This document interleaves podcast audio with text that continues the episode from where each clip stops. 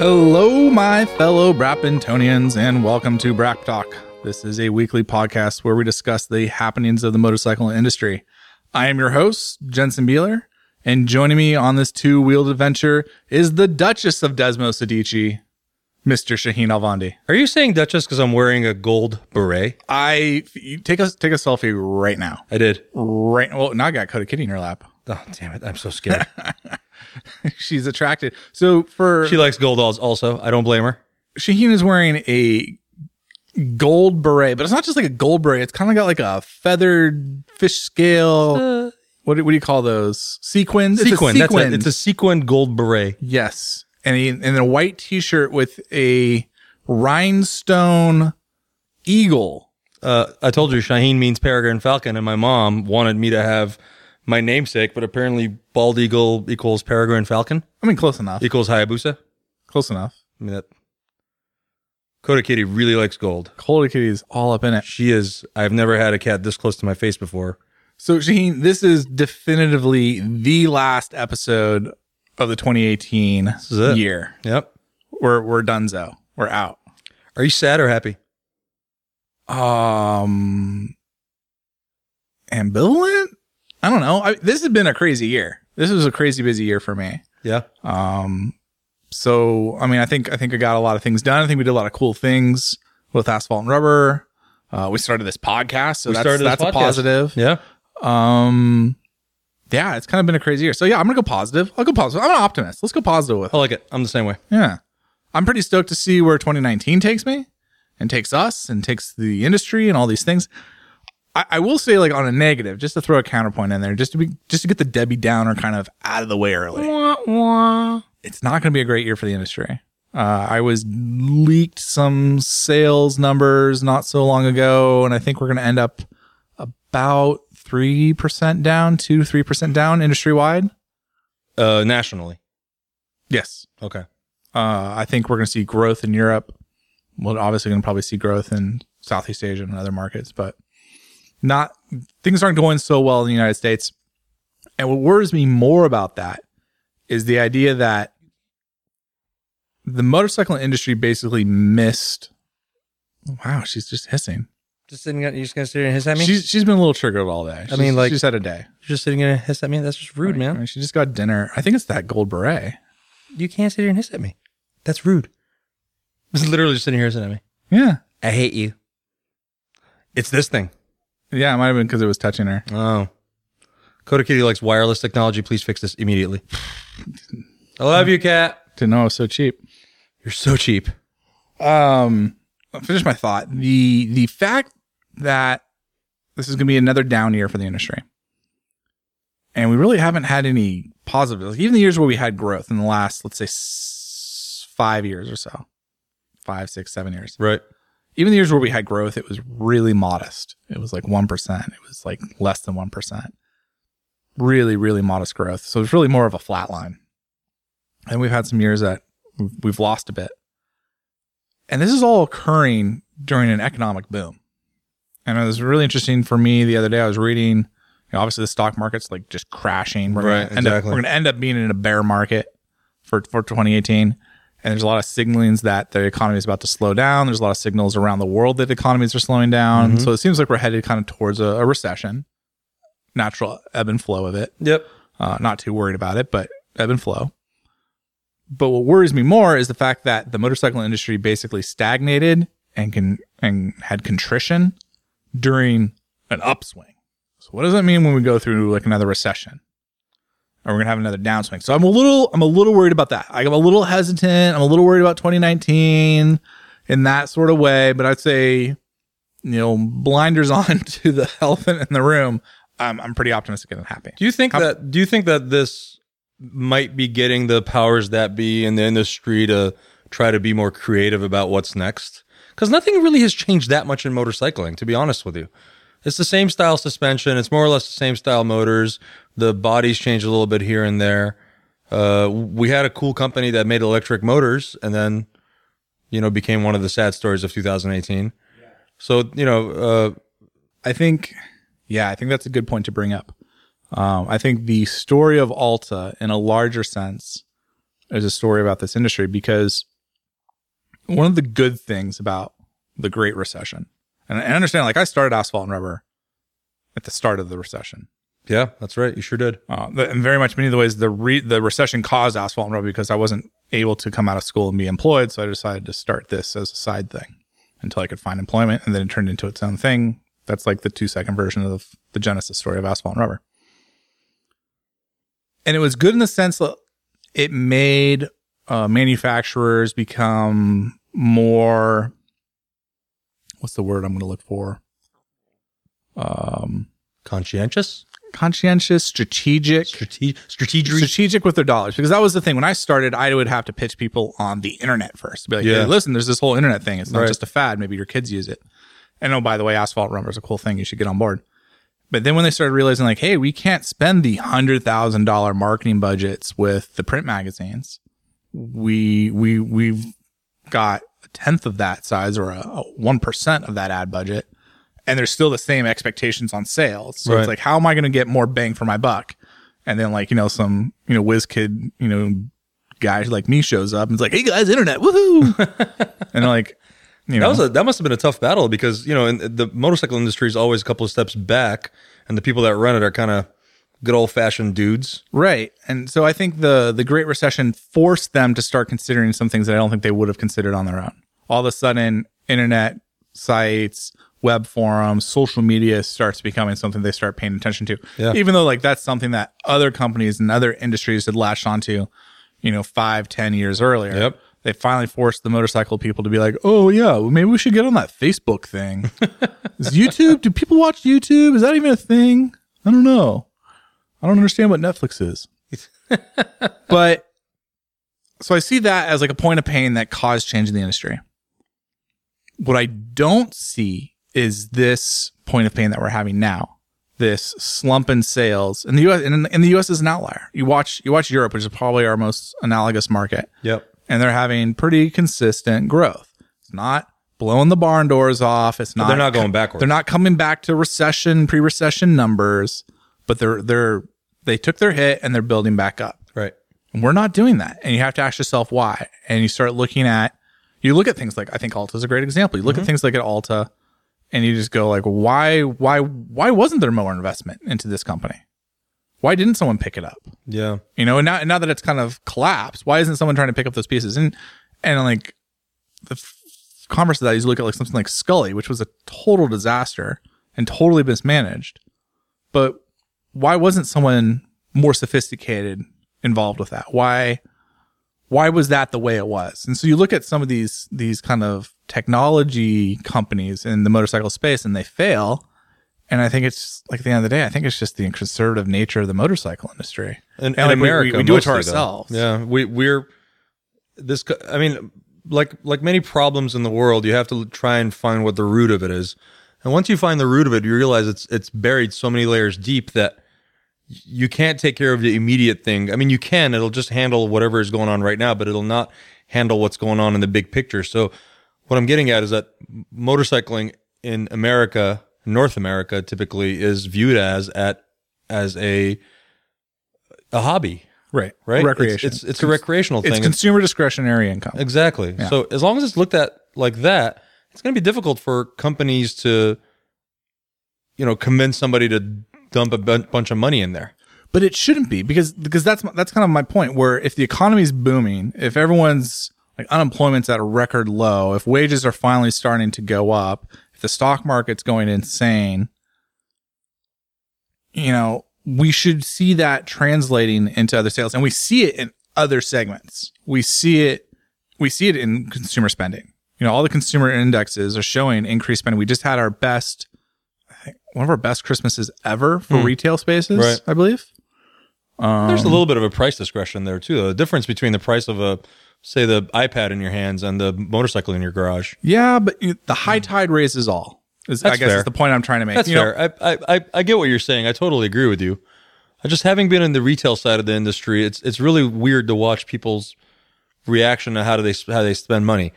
Although motorcycles are viewed as a a discretionary income thing, people, when they buy it, they treat it the same way as they treat a car. So the mentality behind buying a motorcycle is almost the same as going and buying your Toyota Corolla.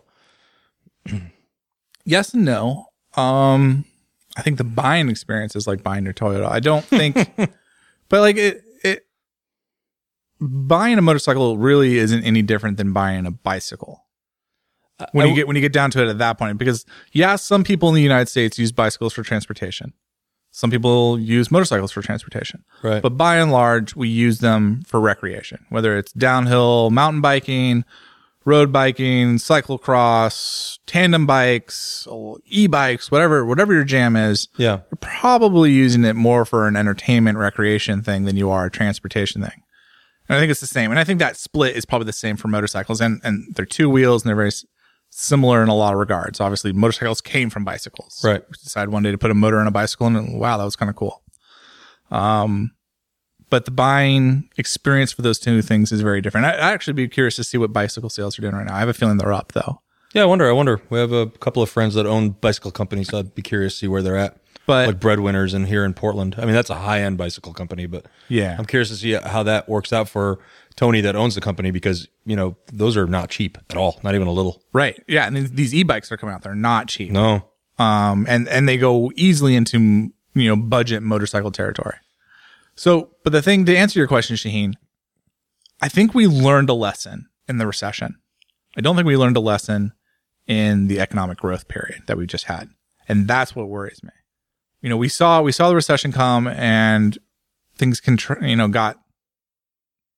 got tough. Yeah. But we saw come out of that a big push from manufacturers to build 250cc bikes, small displacement bikes. Like the small displacement sector got huge. You know, the Ninja 250 finally got updated after like 30 years of remaining the same. Right. And then it became the Ninja 300, and then it became the Ninja 400, and it's just, you know, it's just kind of blowing up. And Honda and Suzuki and everyone else, KTM, all jumped on board. Yep. Hell, even Ducati has a small displacement bike. Small. I mean, it still weighs like 500 pounds, but whatever. That's not 500. What is it, like 450? 420? I think it's actually around 400 pounds. Low fours. Yeah. But it's a 399cc bike. I'm not going to say anything. Your silence says plenty. But so I think we learned a lesson there. I don't think we learned a lesson here. And I think Alta is a great example of that. We didn't learn a lesson. We're not really planning for the future. We're not really planning for the next generation of motorcyclists. Now, and this is something I wanted to get to later in the show, I do see some brands, like I feel like Harley-Davidson's maybe looking at things going like, hey guys, we got to do something different. Yeah. I think their motivations and their pressures are a little bit different than the industry as a whole, but still very endemic of it. Some brands, I think, maybe are doing more than others, but I think some of the larger companies like Harley and maybe Yamaha are looking at the future and saying, all right, we need to put money aside for investment on this, the next episode. Well, that was one of the, like the not one of the newsy things I wanted to talk about today on the show, but it was one that came up is, you know, Yamaha set aside $100 million correct to invest in startups. Now, $100 million over 10 years isn't like a huge amount of money in the terms of investment, but it's something. You know, that's the thing that always surprises me is like, we don't see more news about, you know, motorcycle manufacturers or those conglomerates acquiring other things. Polaris is really the only one I see doing things like that. And that always surprises me because there's a lot of tech out there. There's a lot of people doing innovative things. And I think motorcycle manufacturers at the end of the day are just kind of set and continuing to do things the way they've always been doing it. And that's the lesson I feel like that hasn't been learned. And that's been the way with motorcycling forever. And it's going to take a company like Alta to kind of be the bleeding edge and hopefully survive somehow. Go ahead. I was just going to say, do you think Alta proved that market or killed that market? I think Alta proved it. I think Alta showed what can be made, and it took a little bit of creative marketing for them to, you know, prove to people that these things can do what, you know, what they promised to do. Maybe that's my optimism talking, right? Because now you've got companies like Harley looking at it and saying, hey, maybe that is the future. Maybe we need to start looking at alternative fuel systems on these motorcycles. But I'm going to go back to what I said in the beginning. My biggest fear is that as long as we view it as a recreational toy, like a bicycle, well, if you're going to slap a price tag of over $4,000 for a toy, then it's not going to be taken very seriously because it's still a toy. Whereas really if you go to Europe or Asia, it is looked at as an actual mode of transportation, first and foremost. And so you see a lot more small displacement vehicles down there, small displacement motorcycles and big scooters. And it creates less traffic. It creates better flow. And so in America, we only have one state that sort of looks at it as, oh, okay, we can sort of let people, you know, filter through traffic and cut down on the huge amount of congestion that we already have. For some reason, the rest of the country isn't looking at it that way.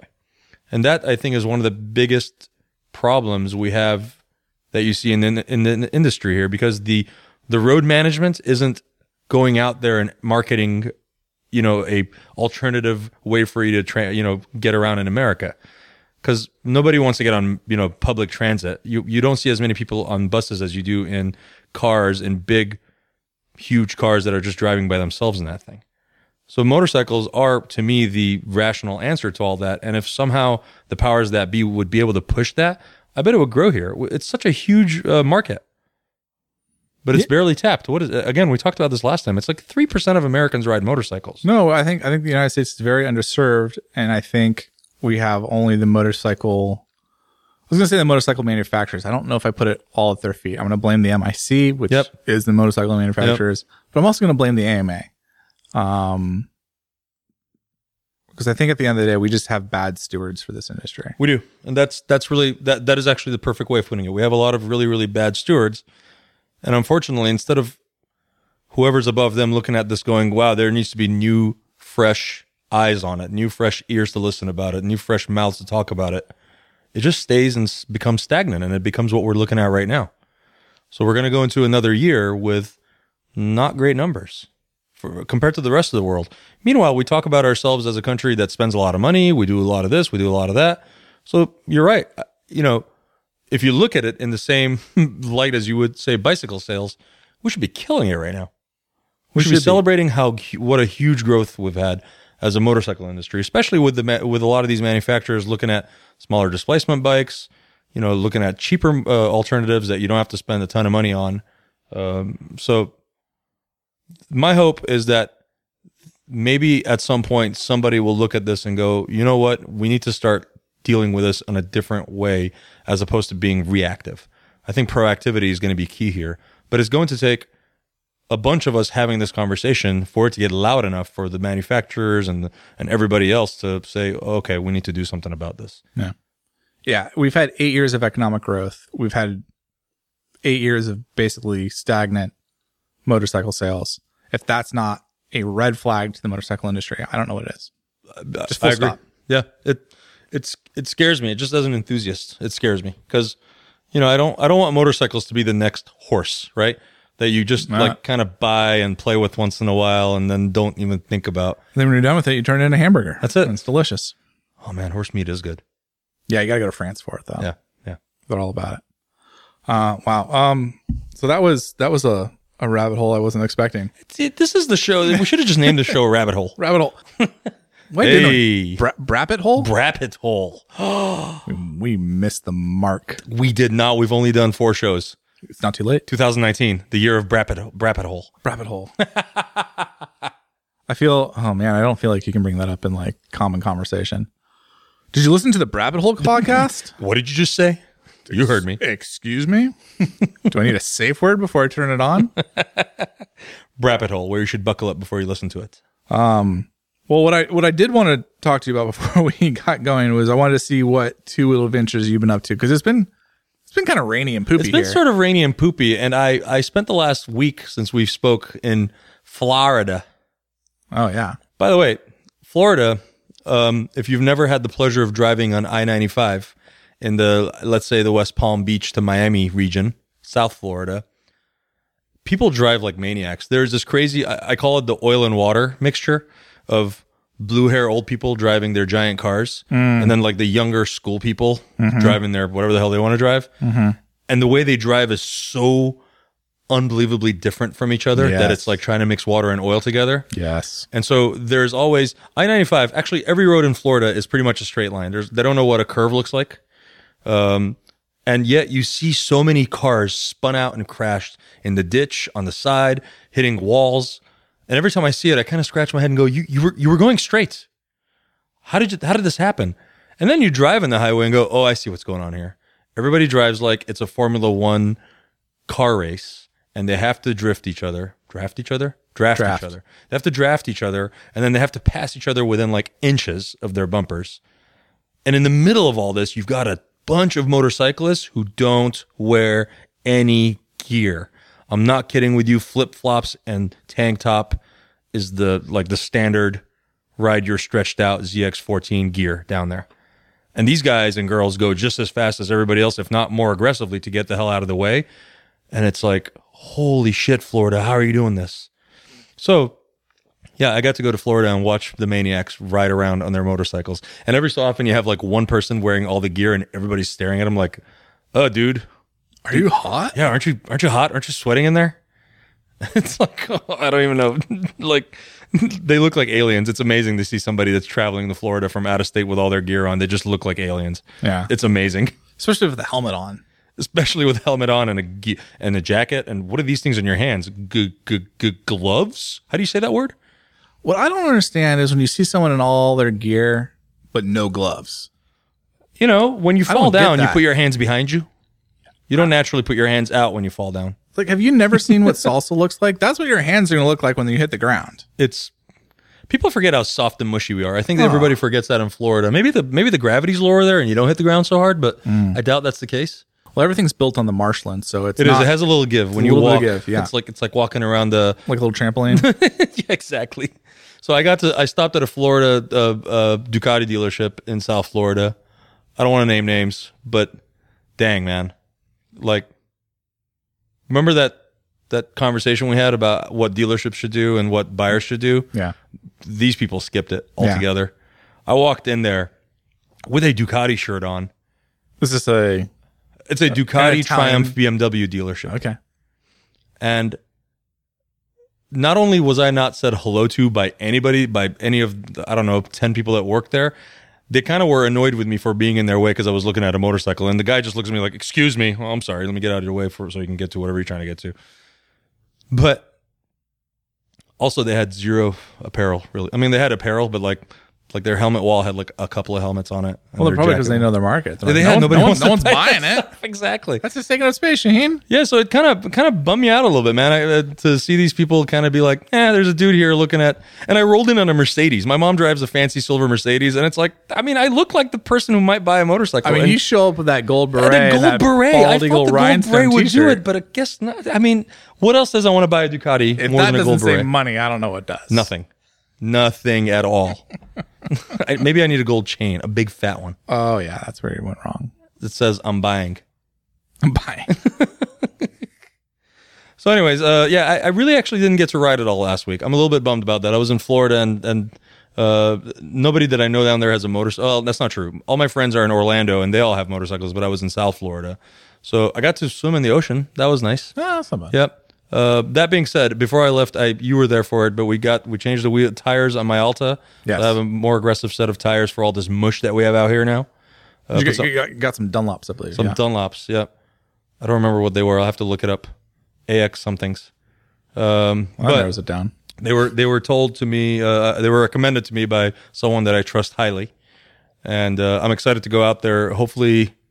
Maybe even tomorrow, I'll try and go out and play a little bit. My wife has to work a half day, so I'm going to go out and play maybe in the dirt tomorrow and get a little dirty. There you go. Yeah, try out these tires. Break them in. Right on. Make some noise. I'll sing. The bike makes no noise. Well, I spent my leisure time trying to come up with a race livery for the Kramer. I saw the picture. Didn't go very well. Let's put it this way. Just get it out in front of it. There is no worry in the motorcycle design sector that I will be coming in and making a fuss. I had a question for you, and I didn't get to ask it earlier while I was in Florida, but were you watching like Breakfast at Tiffany's or something? I mean, there's some colors there that they're pretty. No, that's Petronas theme, man. Foggy Petronas. Oh, I know what it is, but dang, dude. Looks good. It looks good. So I sent it to a couple of design friends in the industry. And my favorite piece of feedback was, this is so bad. It's not even a matter of taste. It's objectively bad. So then I decided, like, well, I'm going to put this on Instagram and people can see my handiwork. And should have put it on a meme generator. I'm happy to say that the Asphalt and Rubber readership does not hold back their punches. So that's good. But I think we're making some progress. I made some iterations. Maybe I think I can send one to you. I it's going to come up shocking to you. Yeah. But that particular color blue. Yeah, it's like a powder. It's almost a teal, really. I think it's a beautiful color. Now, all jokes aside, I think between the white and that blue, if you added some gold, seriously, I'm going to go home and put this on, and then maybe some gold wheels. I guarantee you this thing would be like popping. Yeah. I mean, how could you go wrong with gold wheels? Especially with this Tiffany blue color you got going. Yeah, on. I think that could actually look pretty good. That would actually look decent. Is it? A little gold line to separate the white and the teal, and then gold wheels. Yeah. This thing would actually be gorgeous. Yeah. So I would probably change the frame color for that. Which color is it in that photo? Green. Is it green still? Yeah. Yeah. There's been some. So here's the thing: if I keep it green, then I don't have to do any more work. I can just go get the bodywork painted. If I don't want the green frame, then I gotta continue taking the bike all apart. Oh. And it's like 2/3 of the way done in my. I mean, I'll come over and we'll have a couple of buddies over. We'll get that thing apart in like no time. It's like almost done. You want to do it after the show? We can do it. Okay. So that was my project. It's interesting to see. Like, I wouldn't say I'm completely blind to design things because I do a lot of the stuff for A&R, and I built websites when I was younger. But it is interesting to see the unique challenge that motorcycles present, mm-hmm. and it definitely gives me a new appreciation of what industrial designers have to do when it comes to automotive design. It's very easy to be a critic. It's not so easy to actually be a creator. That I agree 100% with that. And that's like all things. It's like those who cannot do teach. Like that's like the old joke for like college professors. Right. You got opinions about it, but I don't see you doing anything about it. I really truly think if we change the color of the frame to something else, maybe even white. I actually think a white frame for this would look really well. I'm sending you like pictures while we're talking. Okay. I don't think you're getting them. So I got you covered. I got all your thoughts already didn't. I probably made about 11. Ooh, red frame. I like the red frame. Looks good, right? And yep. Some more blue. This is horrible. This is horrible. The thing is, I actually like I like the blue that you have on Asphalt and Rubber's Instagram.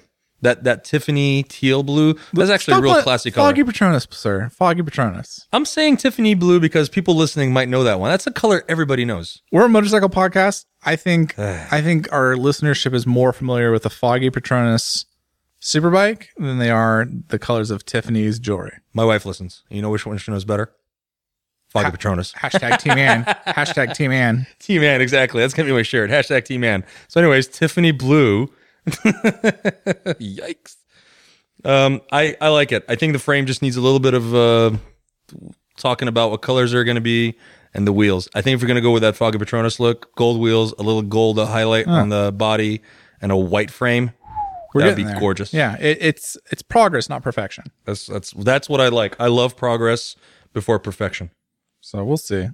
But if you're listening to the show and you haven't seen my handiwork, take a look at the Asphalt and Rubber. Actually, let's put up on the Brap Talk Instagram. Okay.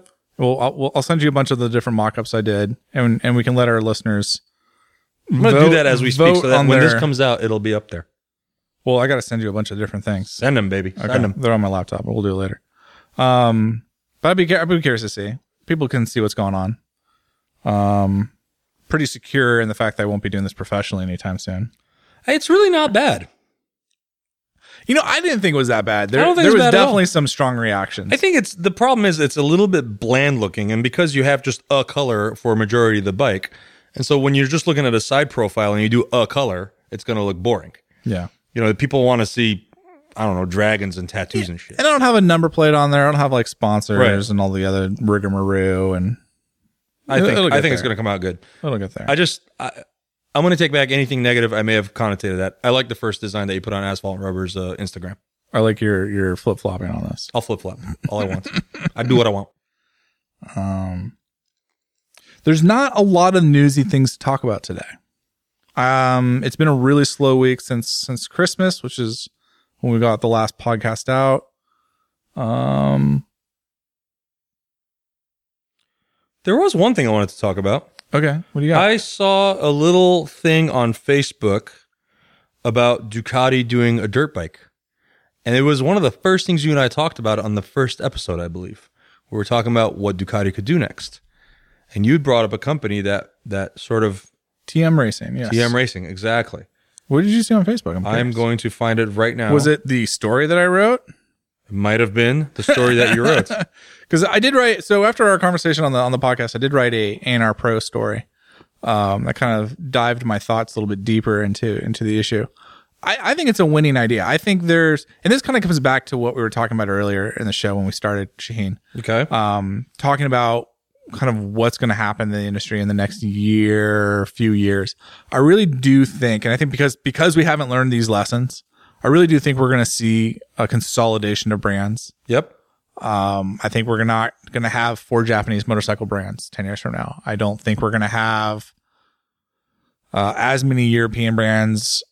I don't know what the American landscape looks like. I think, let me put it to you this way. In any mature market, typically there's 3 to 4 major brands. Right. And that's how you know it's a mature market. And the motorcycle industry really isn't like that. There's like 11 or 12 fairly major brands. Correct. You know, depending on how you want to count them. And so I do think we're going to see some acquisitions, some mergers, some brands going away, some people shutting down business, some people shifting business into something else. And that kind of is, you know, the backing for this idea of, you know, well, why doesn't Ducati have like a motorcycle brand? Not Ducati, the brand, Ducati Motor Holding. Why doesn't Ducati Motor Holding have a dirt bike brand underneath it? Right. Or say a cruiser brand underneath it? You know, much has MV Agusta is kind of doing things with the Cagiva brand. You know, the Cagiva brand's going to be their off-road brand. It's going to be their electric brand. So MV Agusta can remain their sport bike brand. And, you know, MV Agusta Motor Holding, I'm not actually sure if that's what their parent company's called. I think it's just, MV Agusta Motor. Yeah. Yeah. You know, they could bring in a third brand on top of that. So I think that's a strategy we're going to see going forward, because I think it's not going to be possible for, you know, these kind of niche entities to operate by themselves. I think that's going to be sort of the natural cycle of any, you know, any retail market. After a while, a couple of big companies are going to own majority of everything. A lot of these companies can't necessarily afford to be in business. And I get that America is not all of the world by a long shot, but we are a huge buying power, right? And if the motorcycling industry isn't doing that well here, then a lot of these manufacturers are going to have to look at how they're approaching a large market like America. How are we going to change things? Are we going to come out with new things, or are we going to do things the old-fashioned way where you're having to take away bits and pieces that aren't, you know, selling as much anymore? Yeah, it's interesting. So you just sent me this story you found on Facebook. Right. So I've never heard of this publication, which... I haven't either, and I think it's clickbait. Which is total clickbait, but I do recognize this photo that they're making a... So what they're saying, Ducati Motocross Bike Resurfaces. The photo they're using is a render from an Italian designer called Oberdon Bezzi. Okay. And he does a lot of these kind of... He'll take a brand... Does he do like a what if? Yeah, exactly. And I've seen publications pick up his work before. I was like, hey, it's a concept sketch from Ducati. It got leaked. Right. And this seems exactly that. So this looks like total clickbait to me. Like, I think someone read my story and was like, oh, there's a renderer out there. And that's what I'm thinking. Let's piece it together. That's exactly what I was thinking. Because we talked about it. You wrote a story, and then I started seeing it pop up on a bunch of different Ducati owners clubs. And it was pretty much the exact same rendering that I've seen so far. It's the A1. Yeah. And so I wanted to kind of bring it past you and be like, hey, look what you did. Yeah. Truthfully, like, it is sad how often this is how the news gets made in the industry. Gene, I think we were discussing before the show, big topic idea for today. Yeah. Our favorite moments from 2018. Yeah. Our 2018 in retrospect. Since we literally have like, I think one, we probably, by the time this podcast drops, there's probably hours left in the year. We're probably just moments away from midnight, because let's be honest, I'm going to take my sweet time getting this out. You know, you are very good at making me just bite my nails at waiting to see when the podcast comes out. So this one, you really should wait. Like, I know, I think what's going to happen is, since I'm throwing a party tomorrow, you're going to come to my house. Are you going to release it while you're at the house? Because that'd be funny. Nah. Well, I mean, we could. I'll probably get it done before then, though. I don't want to be editing podcasts be like, at your house. 8, 7, 6, release. Podcast drop. Podcast drop. Podcast drop. Podcast is up. Lightning bolt. Lightning bolt. Oh, well, 2018 was an interesting year. A couple of big things happened. Some good, some not good. And I think they were worth talking about. I'd made a whole list, and then Google decided to eat my homework. The struggle is real. Struggle is real, man. Google, you fucked me today. I just want you to know that. Not struggle is real. Struggle is real. Struggle is real. Man, I can't unhear it. Is it because I'm Middle Eastern and it sounds like I'm saying struggle Israel? I mean, let's just be really clear. Do you want me to say no struggling in Israel? Depends on who you are. The Shah of Brap has no problems with the good people of Israel. I love Israelis. Oh, good food. So good food. I'm one of those people who likes both sides of that coin, the Israeli versus Palestinian thing. I've had both people as my friends. I've had both their foods. I've had everything. And I'm one of those like half naive people like, what's the problem? The problem is the UN. You guys all seem nice. As a former employee of the United Nations, the problem is the UN. And let's just leave it at that. I think everybody's so nice. We all just want to ride motorcycles together. That would be kind of a cool place to go ride motorcycles. I would love to. All right, tell me if you can remember your notes. Tell me your number one from this year. It was the same as what you actually posted, because I was sort of thinking about it, was how the Emperor's New Clothes, as I was thinking of, and then you named it Harley's New Clothes, I think. Yeah. I was like, sweet, awesome. We're in the same place. As much as I made fun of Harley and most of their new designs, I love and appreciate the fact that they are doing something different. This is a company that makes motorcycles for people who are inherently conservative in their thought process of they do not like change. And so for them to take such a drastic change and turn, it's like, hey, we're going to make a giant adventure motorcycle because BMW is making one. It's like, all right, it's weird looking, but I like where you're going. I mean, something interesting could happen there. Something could. If Harley could retain, let's say, even half the people that would buy a Street Glide and then also want to be able to go anywhere, and so they go, and frankly, they're just going to go to the grocery store anyways, but they're going to go to BMW and throw down $25,000 for an R1200 GSA. Why not make something that person would say, well, I'm already with this company. I'm already loyal, because Harley buyers are a bunch of loyal people. So why not try and retain that buyer from going away to a German brand to sticking with the bar and shield? So I like what they're doing. I like their ideas. I think some of their designs still need work, as we've seen, let's say, with your design work. But that's how it works, man. Progress, not perfection. So I made fun of it. Our dearest friend Steve, who, by the way, I found out Steve Cameron listens to this. He got really excited that he heard his name. Well, he's going to get excited twice now, right? Steve Cameron. Anyways, buy a T-shirt.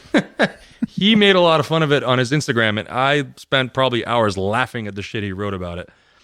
But deep down inside, he might even agree with this thing. It's good to see a company do something different, and so that to me was one of the most exciting things of 2018 to see that. I think if there's one story, one overarching story, it's got to be Harley-Davidson. Yeah. And I think, truth be told, and I, it sounds a little sensational, but I truly believe this. It's not just the most important story of the year, Shaheen. It's the most important story of the decade, of the last 10 years. Yeah.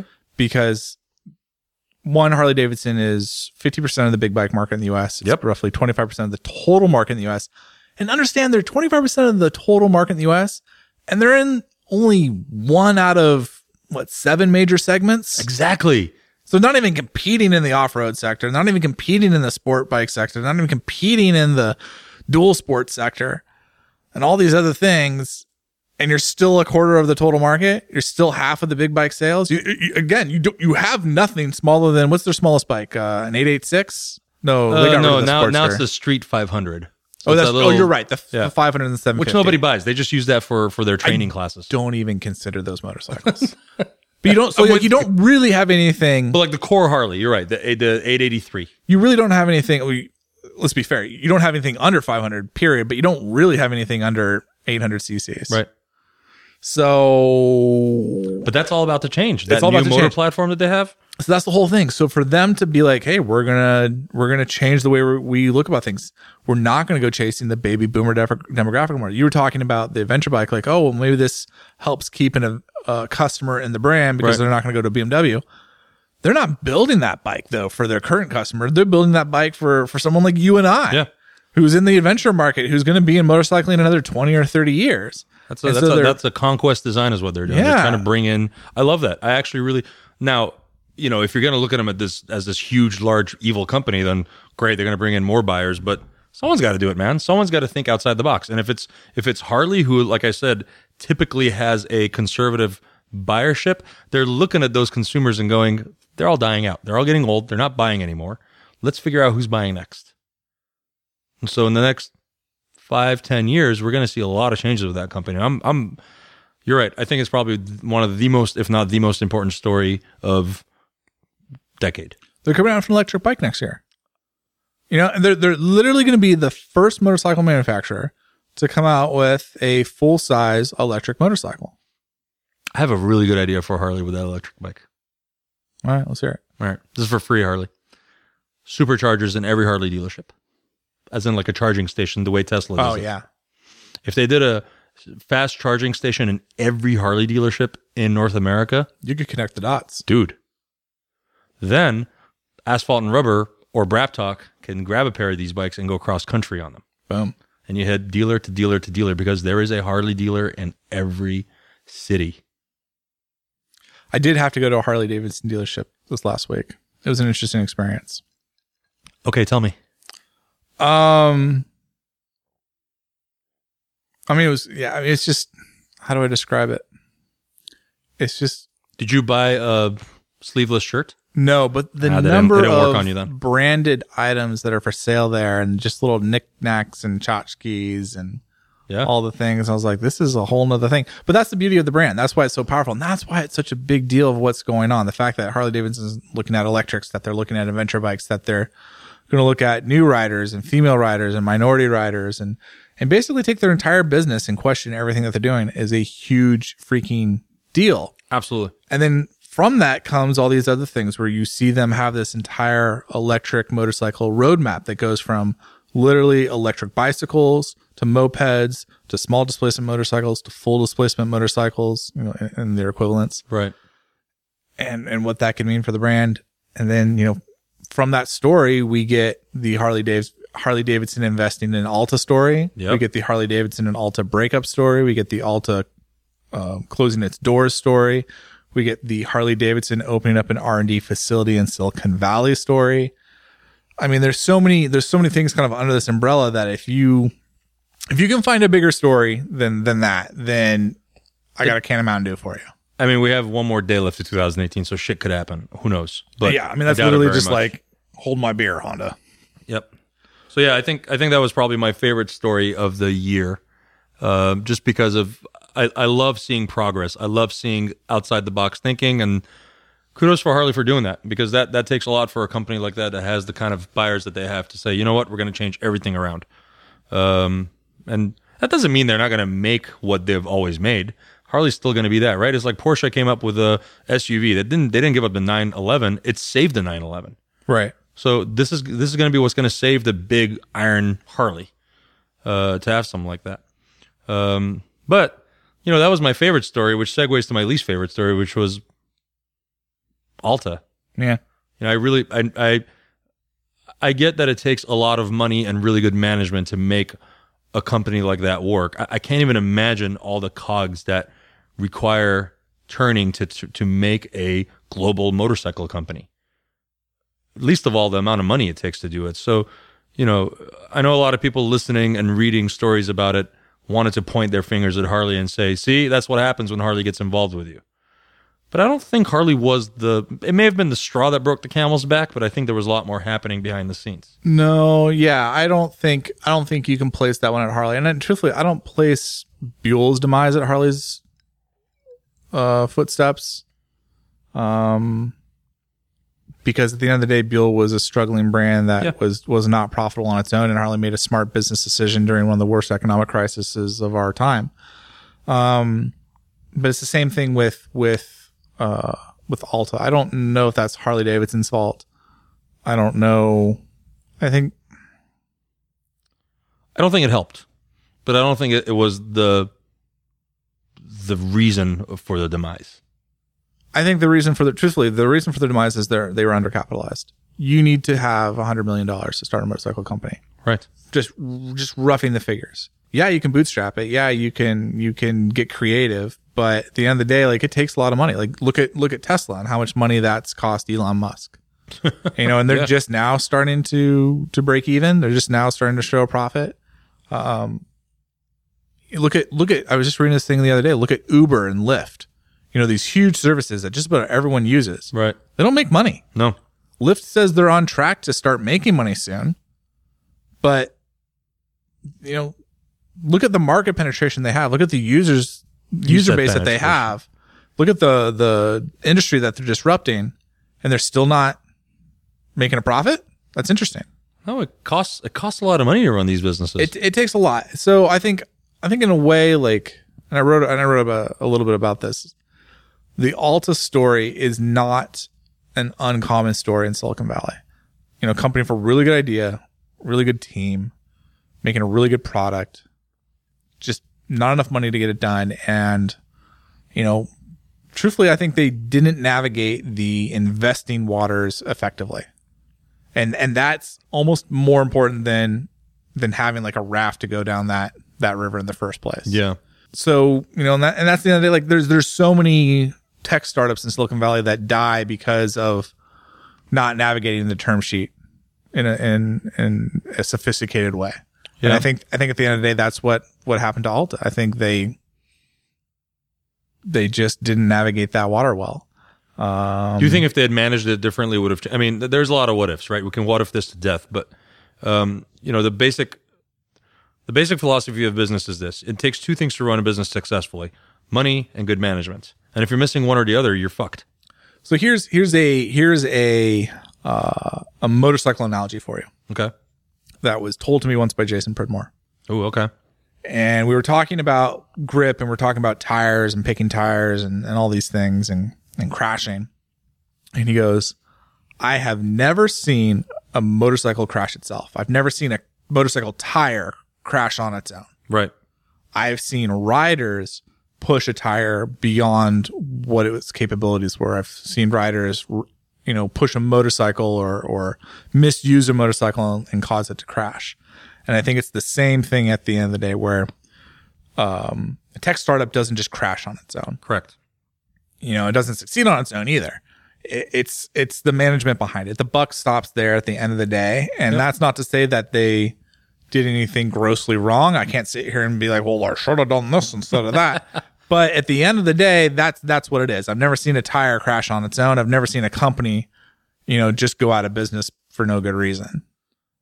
And that's a tough pill to swallow. The story I would love to see in 2019 is either somebody picks up the buck where Alta left it off with Alta, or they buy the technology and name it something else. I know you'd written that maybe it was BRP that kind of. Yeah, a lot of the ones that pulled out. Yeah, a lot of my sources are telling me that BRP was the one that pulled out the last minute, and they were in the mix. I've heard an interesting story about Lightning Motorcycles. Yeah, trying to put together some Chinese investment to pick up Alta. The number I keep hearing is like 30 million. I don't know how true that is. 30 million doesn't seem that big in Silicon Valley. Not really for a motorcycle company like that. When you think about it, it's kind of interesting. So at the end of the day, I think Alta's raised like 56 million. So 30 million is a bit of a discount on that. But, that's interesting. We're like, you get to spend 30 million to get about $56 million worth of work. Right. It's not a bad deal. I don't know how much of that's all true. That's just people whispering in my ear, sending me text messages, industry gossip around the water cooler. That's all it is right now. It's just gossip. But it does worry me, Shaheen, that it's about to be January 2019, and we haven't seen anything happen with Alta. I didn't expect to see anything quick. I know there was talk on the internet that KTM was going to buy them like a week after they shut their doors. Right. And you can look at that and objectively know that it's false. Yeah. Because there's no way a company does due diligence on a $30 million investment in 7 days. No, it just doesn't happen. Unless it was something that was spoken about before, which proves the point. It takes more time. But it does take like a couple months. It doesn't take 5 months. It doesn't take 6 months. No. So, you know, as the clock ticks on, I get more and more worried that things are done. I'm starting to hear that some of the bikes that were out to their influencers are getting taken back, and there's kind of like a repo thing going on. So there's kind of, that doesn't bode well. Let's just say that. No, I just, you know, they're just trying to liquidate what they had, it seems like. Yeah. So that is one of the most unfortunate stories of the year. And then throw in that too, Motus motorcycles closed down.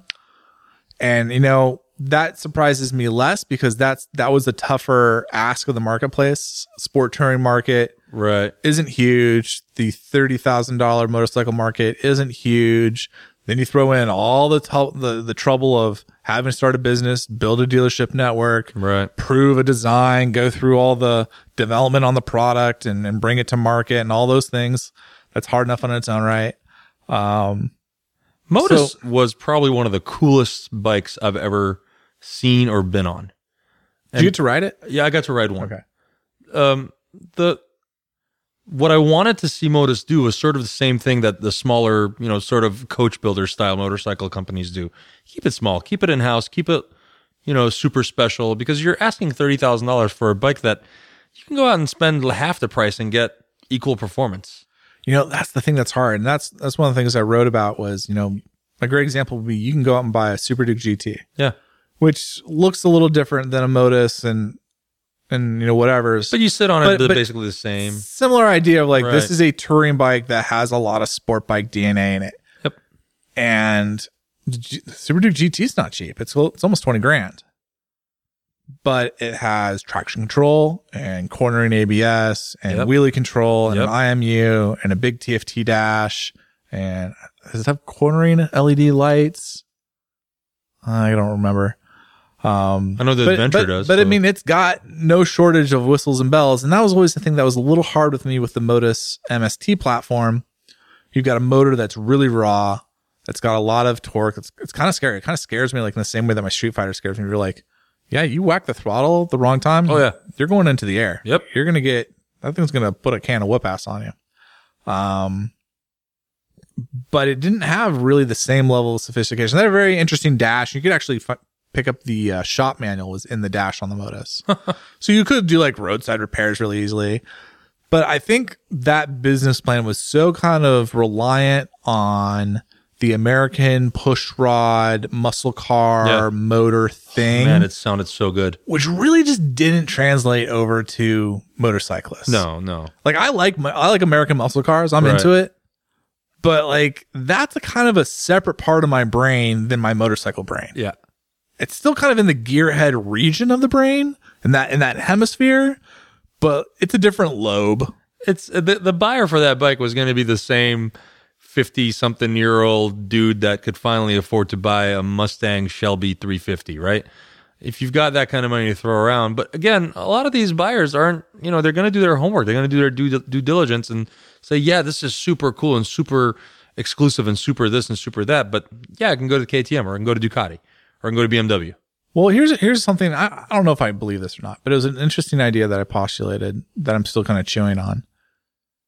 I think what's causing Harley to have to do an about-face on its business model is the same thing that kind of killed Motus, where you look at like, hey, the baby boomers are dying out. Yep. This generation of motorcyclists is dying out. Those old white men, because that's who they are, who were into the whole muscle car scene are leaving. Yeah.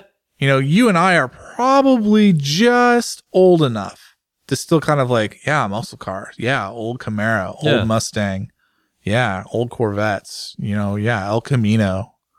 I actually know what an El Camino is. I know how to drive stick shift. There's an entire generation of motorcyclists that doesn't have that connection. Or we could say there's an entire generation of automotivists. Car enthusiasts. Car enthusiasts. That's too big. There's a whole entire generation of car enthusiasts that don't know how to drive stick shift, that don't know what a push rod V8 is, that don't know what a carburetor is or how to work on one, that has no like mechanical inclination to get under the hood and tinker around, which is what part of that hot rodding muscle car movement was all about. So you're missing the incoming generation, and you're building your business on the tail end of the baby boomer generation, you know, falling off into a cliff. And that's a hard ask too. And that's another thing we like I've been on the investment side before. When you look at a company that come across like, oh, we're going to sell things to baby boomers. And you're like, you mean the people that are dying? Yeah. The ones that aren't buying anymore. Cool. Okay. Yeah. Next idea. So that starts getting hard when you're like going around trying to shake money out of trees. And you're just like, well, like you're trying to sell a really expensive product in an industry that's not doing very well to a demographic that is aging out of that industry. And the people replacing them really have no connection to the special sauce that you're offering. Exactly. And you want my money how? Yeah, it's interesting to see the hot rod side of the industry slowly fizzling away, because you use an interesting word there. You called them enthusiasts, but you said they are not into the mechanically inclined parts. They don't know how to drive stick shift. They don't appreciate the sound and the feelings that comes along with that. And that doesn't make them less enthusiastic. I think they're still enthusiasts, but in a lot of people's minds, you're not an enthusiast if you do not. And I think that right there, what you just said, is what the motorcycle industry is missing right now. Yeah. Where it's like, oh, you mean you're not into changing your oil every 5 miles, right, and you don't like chain drive, and you don't want to have the wind blowing in your hair? What kind of motorcyclist are you, boy? Yeah. And you're like, completely different kind. Yep, exactly. That group of Tetris. Still want to play with the thing, as in I want to turn it on and go and do the thing I want to do. I get a completely different thing. I also know how to turn a laptop on and off without yelling at it. Yeah, exactly, right? The files are inside the computer. Oh, okay. What? No, I think you just hit the nail on the head. And the unfortunate part for me is when I look at Motus, like Lee and Brian are super good guys. Like they're some of my favorite dudes. Amazing people. I love those guys. Talk bikes with. Yep. And I think that I would wager a high percentage of the bikes they sold are because those owners got to know Lee and Brian, were like, yeah, these guys are rad. Yeah. I want to be a part of this. Yeah, you were buying part of the company every time you bought that bike. Yeah. So hopefully, I really hope they come back into the industry and come up with another cool idea. They had such a cool looking bike at Coda. The Street Fighter. Oh my God. Yeah. Oh, they fired it up for us. They let us sit on it and rev it, and it was like, this is what a Motus should be. Yeah. Forget that sport touring thing you guys are working with. Build a badass fire-breathing Street Fighter. They had some cool shit. Going on. There's a lot of like, in my mind with that, because there's some cool what ifs. Like, oh, I can't wait to see that out, right, you know, that debut and all this stuff. And I was talking to them a bit about the Street Fighter bike, and that seemed really rad. But again, I mean, the same thing. If someone with my investor hat on, Jensen, I'd like to make a $30,000 street, sport bike motorcycle that does this. I'm like, oh, you mean the segment in the industry that's getting smaller and smaller and smaller? Right.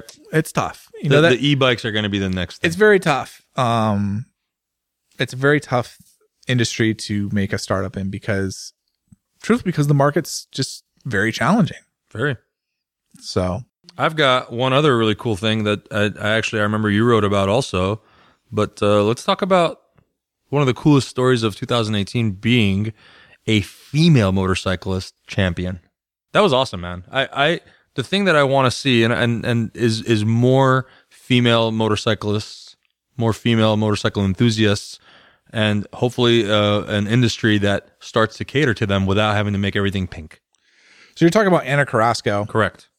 Who won the World Supersport 300 series, right, which was a really interesting series, and I think a lot of people are going to want to like put like an asterisk on it, like, oh, because because they changed that formula in that series all the freaking time. They're changing it almost race to race, which made it really difficult. But you know what? You go and you look at Anna's results.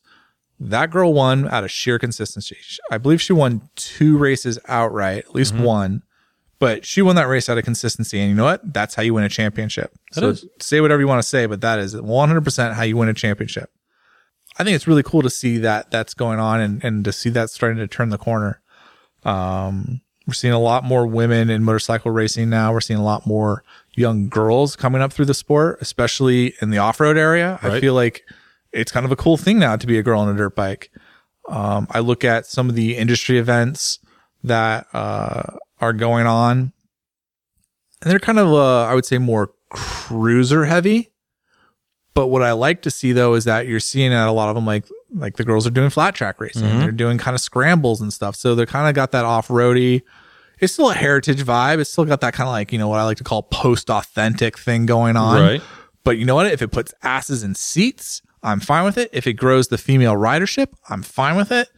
And I think, you know, Anna's victory this year is a great example of like, you know, we're starting to see some reward for the time that we've putting into getting women into the sport. Yeah. And it wasn't too long ago that I was sat at dinner with an industry CEO, and I said, the name's not Bob, but I'd be, Bob, if I could tell you a way to double your sales, would you be interested in that? Start selling bikes to women. Start marketing towards women. Women already make the majority of consumer, especially high ticket value, consumer purchasing decisions. Absolutely. So, you know, in a way, you're already selling to the woman in the first place. So now just be more direct about it. Yeah, make a product that is friendly to the female rider, whether it has to do with the size of the vehicle or... I don't know if it's a product issue. I think it's a brand issue. I think it's a perception issue. It is a perception and brand issue and a marketing issue. Women in motorcycling have been, for the longest time, used as the sex appeal of riding a motorcycle. Right? It's like... Anytime I see a picture of like a guy and a girl next to a motorcycle and like trying to insinuate the fact that if you have a motorcycle, you're going to get more, you know, female attention as a male rider. First of all, bullshit. Everyone that talks to me about my motorcycle is a guy. Yeah, no, for sure. So stop treating him like that. Which I love, because I think a lot of guys buy motorcycles to meet women. No, it just in reality is like, no, you're going to meet a lot of guys. Yeah. I've never had a woman come up to me like, oh, cool bike, right on. What do you got? Oh, it's a Ducati. Oh, what is that? Oh, what tires are you running? Oh, you got. Oh, what helmet is that? No, it's a dude. It's always 100%. It's a dude. It happens, but it's like not the thing. It's not. It's so. I think the marketing has to change. I think the product needs to change a little bit, not that much. But you're right. The perception and the marketing of it is what needs to ultimately change. It's good for the industry. There's nothing bad about it for the industry. Not even a little bit. That's the thing, though. But the funniest thing, and I think the biggest pushback, is that if we let women into the clubhouse, it's going to ruin the club. Yeah, as long as we look at it as a clubhouse, it's going to ruin the club anyways. Yeah, the original members of the club are all old folks who don't ride anymore. You don't need a special jacket. You don't have to have a secret handshake. I mean, you can if you really want to. Show up on a fucking bike, and I'm cool with it. That's it. That's it. That is truly it. It's interesting. I think because of the way, you know, the algorithm and Instagram and Facebook works, because most of my posts on my motorcycle Instagram is based on adventuring and sport bike riding, I'm seeing a lot of female adventure riders and dirt bike riders that are genuinely talented, fearless riders that are out there riding around the world, doing crazy dirt biking stuff that I have no idea how they're, not they as females, but they as people are doing. So I think the marketing side of it keeps wanting to show people the cruiser side, because you can, I guess, show the sexy side of motorcycling with cruisers. But my Instagram feed is full of these badass female riders that ride dirt bikes and sport bikes and big adventure bikes, big BMWs. The thing that's interesting for me, like if you want to start like painting with generational brushes, which I really don't like, but let me do it for a second. If you want to start painting the millennials as like having a particular thing, like experience over possessions is a huge thing. We're seeing like a rejection of home ownership. We're seeing a rejection of car ownership. We're seeing a rejection of general traditional ownership of stuff. And instead it's like, it's subscription based. Yep. Like, oh, I have Netflix instead of a cable company, or I take Ubers or Lyfts, or I have some sort of car sharing service rather than owning a car. I rent instead of own a house. They're very experiential, experience focused. And I think, and when I look at millennial media, millennial created media, I should say, about motorcycles, it's not so much about like the person on the bike with the gear doing the thing.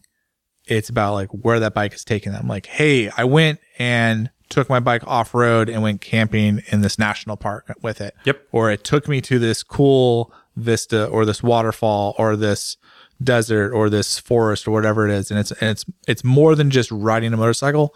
It's an experience. Yeah, it's telling the story of what you're doing on a motorcycle. And I think that's one of the things that the industry in some cases has gotten right, but also has gotten wrong. Like we call it lifestyle, like lifestyle stories. Yeah. And you're like, well, yeah, it's kind of lifestyle, but it's also like, I don't think we're really doing like an effective thing. Like, so we're here in the Pacific Northwest. Like everyone here in the Pacific Northwest likes to go do forest shit. Yep. Where it's like, so why isn't someone being like, hey, you know what you could do like really well in the forest, right? Or you know how you could see like even more forest than you're seeing now? Yeah. It's called a motorcycle. Yeah. It's a motorcycle. That crazy hill you have to walk up. You can just. Or it's just the difference of being 10 miles into the forest versus 100 miles into the forest. Yeah. And guess how many fewer people you're going to see 100 miles in versus 10 miles in versus 1 mile in. I mean, like, that's like, I just did like standard deviations of difference. No, and that's, you know, that's another thing that the motorcycle industry could sort of work on, you know, learn about your different parts of the world and market to them, right? If you're living in Florida, yeah, cruiser's the way to go. It's a bunch of flat, boring roads. If you live in the Pacific Northwest, yes, we have all these beautiful pieces of land that are accessible legally that you can go and enjoy. And what does it take? It takes a dirt bike. It takes a dual purpose bike, an adventure bike. Pick your poison. Yeah. So there, again, I think the thing that I keep hearing us say over and over again is that the motorcycle industry, in order for it to grow and succeed, it needs to be proactive in this stuff. And there's just a bunch of, at least from my seat, when I look at it, it just seems like everything they do is reactive, and it's literally a decade too late every time they do it. Yeah. I just saw the next wave of AMA board members was elected, and you sit there and I'm just like, oh, okay. Let me guess. Bunch of old white men. Oh, a bunch of old white men. Yeah. They know a lot about everything. And you just sit there and you're just like, great. Or was it AMA or was it MIC? That was one of the two. But you sit there and it's just like, both. Oh, great. So there's a couple things I could say, but you just sit there and it's like, I can see why you guys are stuck behind the times. Yeah. Because you're picking a bunch of people who are stuck behind the times. I literally look at the leadership. I'm like, yeah, I know why we're all fucked up because I know what that person's philosophy on life, the universe, and everything is. And it's very different from my own. Let's just say it that way. Super duper different. And that is the lesson to learn, hopefully, for 2019. It really is my hope. It really is my hope that we're going to get fresh blood somehow involved with it. That's honestly one of the biggest reasons why I wanted to get on this podcast with you. Imagine we start talking about this stuff, and even if half the people that agree with us start talking about it, and it hopefully has a ripple effect, and it keeps going out, and the voice becomes bigger and louder and more prominent.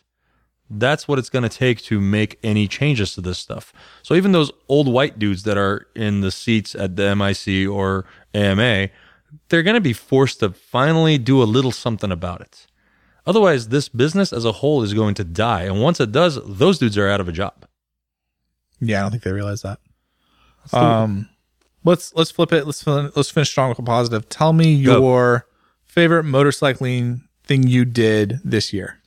My favorite motorcycling thing I did this year was, there's several, but my absolute favorite one is my annual big trip.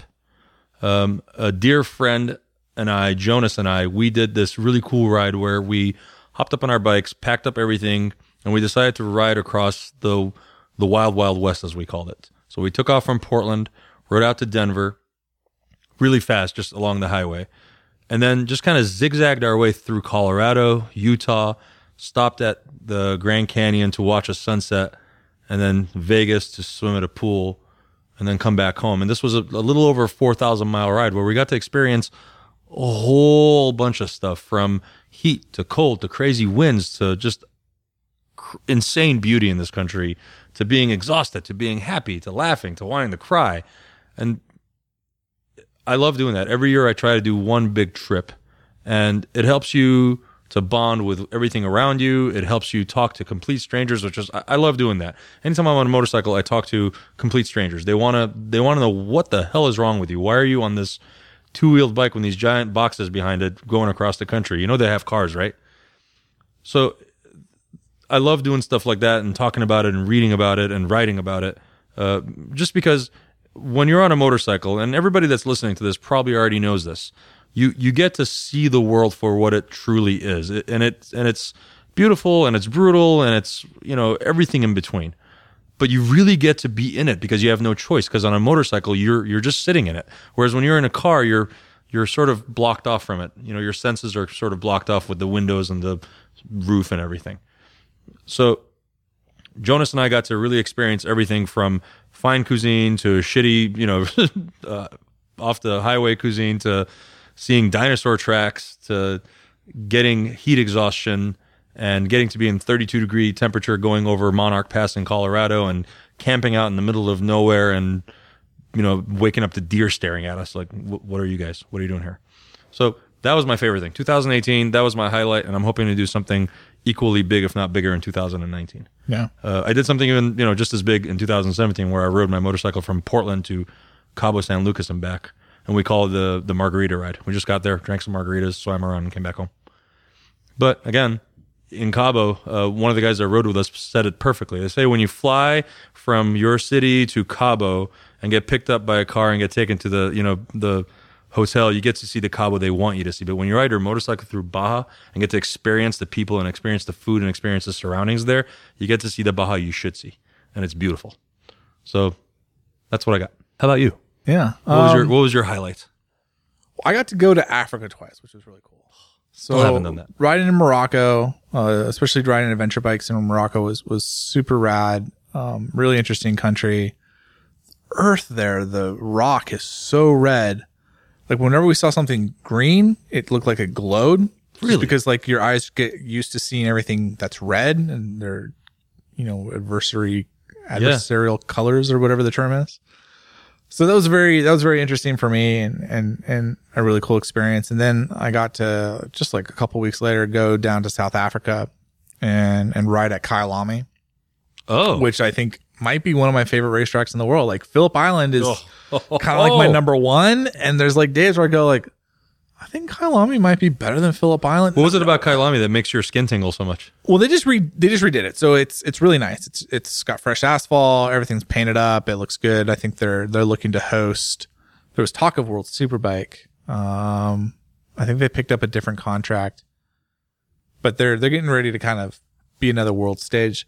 But the layout of the track has a little bit of everything. It's got a lot of elevation. Oh. It's got a bunch of different turns. It's got a little bit of something for everyone there.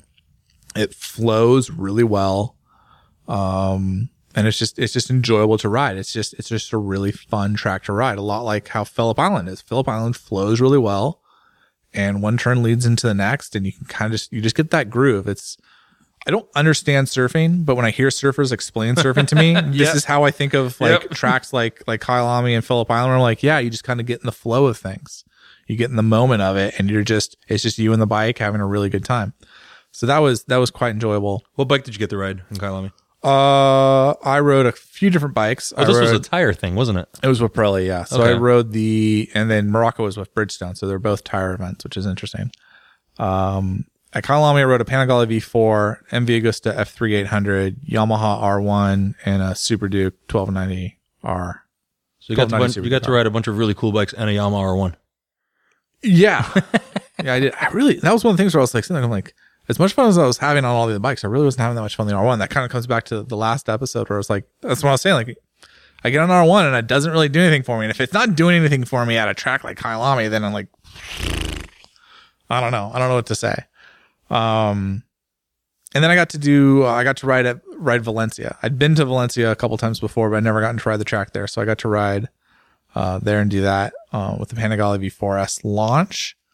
And then I actually started the year off pretty strong. I got to go ride a Honda Goldwing in Texas, dude, which is different.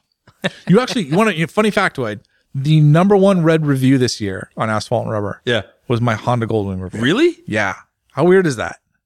Your readership's getting older. No, actually, it was kind of cool though, because I even read that.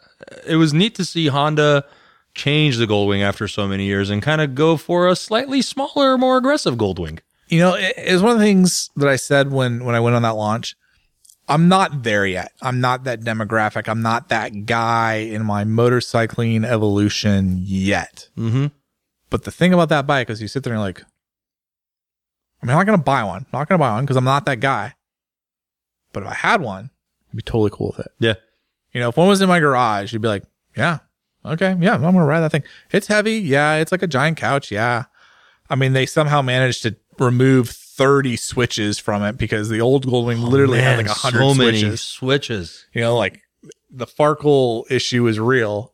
And I don't like the luggage side of it. I think the luggage is too small, but you know, at the end of the day though, like if I was sitting there going like, that's a pretty rad bike. If I had to buy a big touring bike, I think I'm looking at that because I don't really like the K1600. They're too top heavy for me. They're just too a little unmanageable. I like what BMW brings to the table in terms of refinement and electronics and setup, but I think I'm getting that Goldwing. Wow. Yeah. You've heard it here. Jensen Beeler would take a Goldwing over a BMW. Yeah, it's got some pebble. I mean, we got a couple chances to ride that thing pretty hard. Did you wheelie it at all? No. I think you can. Not with the DCT, you can't. Oh, is that what you got to ride? So you got to ride the DCT, not the full manual? Yeah. Trying to think, going back in my brain, whether or not I rode the manual or not. I did. They didn't have very many manuals there. We were mostly a DCT crowd. I feel like that's a DCT kind of bike. It almost makes sense for that bike. I'm on the fence of DCT. The only time I like DCT is off-road. Off-road on the Africa Twin. Really? It's great because it's like having a clutchless bike. It's like having an automatic. Yeah. You literally can put it in an automatic. So I like that because it takes away a certain element of issue. Yeah. Less to think about. Yeah. When you're off-road and on-road too, if you know, if that's your jam. I don't like on the Honda Goldwing, the issue I had was during deacceleration, the way that it feathered the clutch and used engine braking was just really unnatural. Huh. And when you're doing that kind of, let's say 15 miles an hour to almost a stop where like you actually have to start kind of minding the balance of the bike because again, it's a big bike. That's a lot of bike. Yeah. Passing it on the back with all the bags, you know, you got to be very mindful where your center of gravity is. And just the way it kind of engages, I just didn't like it. Hmm. It just kind of dragged a little too long. It gave a little too much engine braking. It didn't feather the clutch nearly enough. That I was just like, you know, I really just don't like how that it's engaged. And it's the same thing when you start. It's a little disconcerting, just the way that it engages and goes. Whereas I want to be able to have the clutch, especially low speed maneuvers. I want to be able to have that clutch to kind of feather the power for me. Yeah. Because the input from the right hand isn't precise enough that I need to modulate it with the left hand, if that makes sense. Yep. Yeah, I whereas totally on the DCT, my only option is what it does in the right hand. Yeah, that's the throttle hand. So that's my only real criticism of that. The DCT on the Goldwing is the third generation, so it's definitely made some improvements over the previous generations. Right. So it's coming along. It's an interesting technology. I think Honda's going to get it right eventually. They're not too far off now. It's a pretty complete bike. I mean, when you look at it now, it's insane how much they've kind of put into that package. Yes. And the fact that it's not bigger than it is kind of amazing to me. Yeah. And they lost a lot of weight off that bike. I've seen it in person, and I couldn't get over how much more slim it looked. And anytime I look at one and kind of point at it and go, that's kind of neat. I get it. You know, my friends and my wife go, what? Yeah. What do you get about this thing? What's funny is on that big trip that I was talking about, we met a guy in Moab. We parked our bikes to go grab breakfast at a McDonald's, and we see a purple Goldwing parked there. And so immediately you kind of assume what that person's going to look like. It's a purple Goldwing. Yeah. And so we finished up, went outside, getting, you know, geared up to keep riding through Utah. And this 20-something-year-old walks up to us and starts talking shop. Just, you know, about motorcycles and how you like your tires, blah, blah, blah, kind of talking about everything. Clearly knows what he's talking about. And so I say, so are you on a bike too? He goes, yeah. What are you riding? Oh, that Goldwing. There you go. And I loved it. I was like, what made you get a Goldwing? He said, well, I quit my job and I'm going to move across the country to the West Coast. And I thought, what better way of doing it than on a motorcycle? And so right before I left, I bought a Goldwing. I'm like, what made you pick a Goldwing? He's like, have you seen it? Have you ever sat on one? Why would I not want this thing for a cross-country ride? I'm like, I got nothing to argue with you, man. It's a couch with two wheels, man. Yeah, it's amazing. That's what he said. It's the most affordable car that Honda makes. It really is. It's probably the most fun car Honda makes right now. Yeah. Yeah, it's an interesting bike. So yeah, it was cool to ride that. Get to experience it, and I got to ride a boat ton of really cool bikes this year, which is always a pleasure. And 2019, no shortage of that. I'll be in the Canary Islands in a few weeks. Ooh. Riding the new Hyper Motard. I've got the Indian FTR 1200 coming up pretty soon. Where are you going to do that? Cannot tell you, sir. Undisclosed? Cannot tell you, sir. Dun, dun, dun. Yes. I'm probably most excited about that in your future. I'm super excited about that bike. I don't know what it is about the Indian? Yeah. Every picture I see of that bike makes me grin. Well, I got to ride the pre-production model, the prototype. Yeah. And I mean, it's a bike I'm trying to wrap my head around, like, who rides it and what's it for, but just as a platform, as a machine, like, it's fun to ride. It's fun to ride. I don't know if I would buy one, but again, it's one of those bikes, like, if it showed up in my garage, I wouldn't feel bad about it. It wouldn't be wasting space. Nope. That motor, they've done a really good job with that motor. I think Indian's got to make one more step before, like, they've got like a real sport bike on their hands. It's still got a little bit too much of that scout DNA in it, but man, they're close. And truth be told, maybe that's the right spot for this bike in terms of building that bridge out from the cruiser brand into a full house of brand, a full branded house or whatever it is. So yeah, very, very, very, very, very, very curious to see what the future holds for that brand.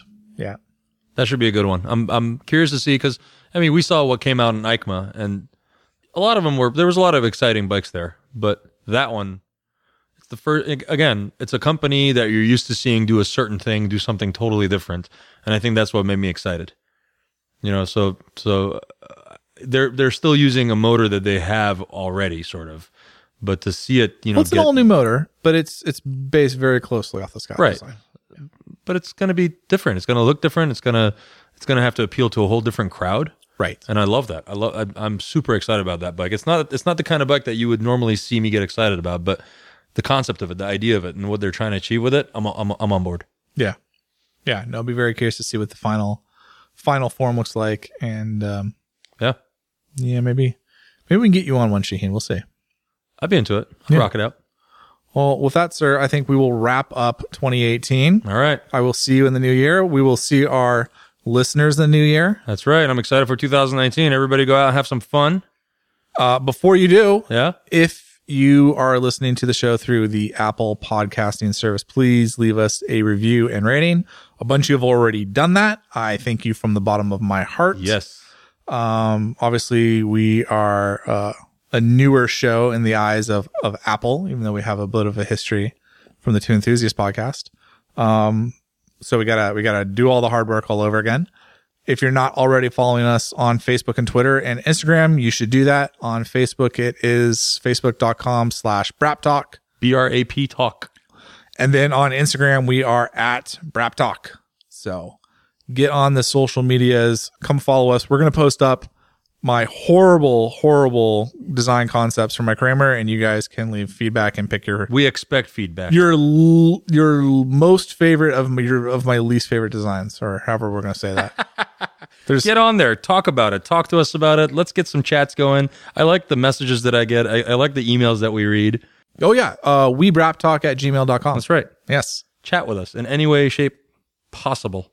I love it. I love waking up to emails. It actually makes me happy. It just means I get to talk. I get to do what I'm doing right now, just in written form, which is good for the second language thing. Heck yeah, it is. I get to learn English. Shaheen, any advice for our listeners before we go? Yeah, safety third, and make good choices. All right, good talk. See you. Good talk. Bye.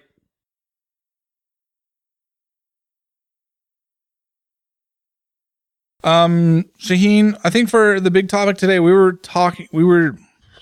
try that again.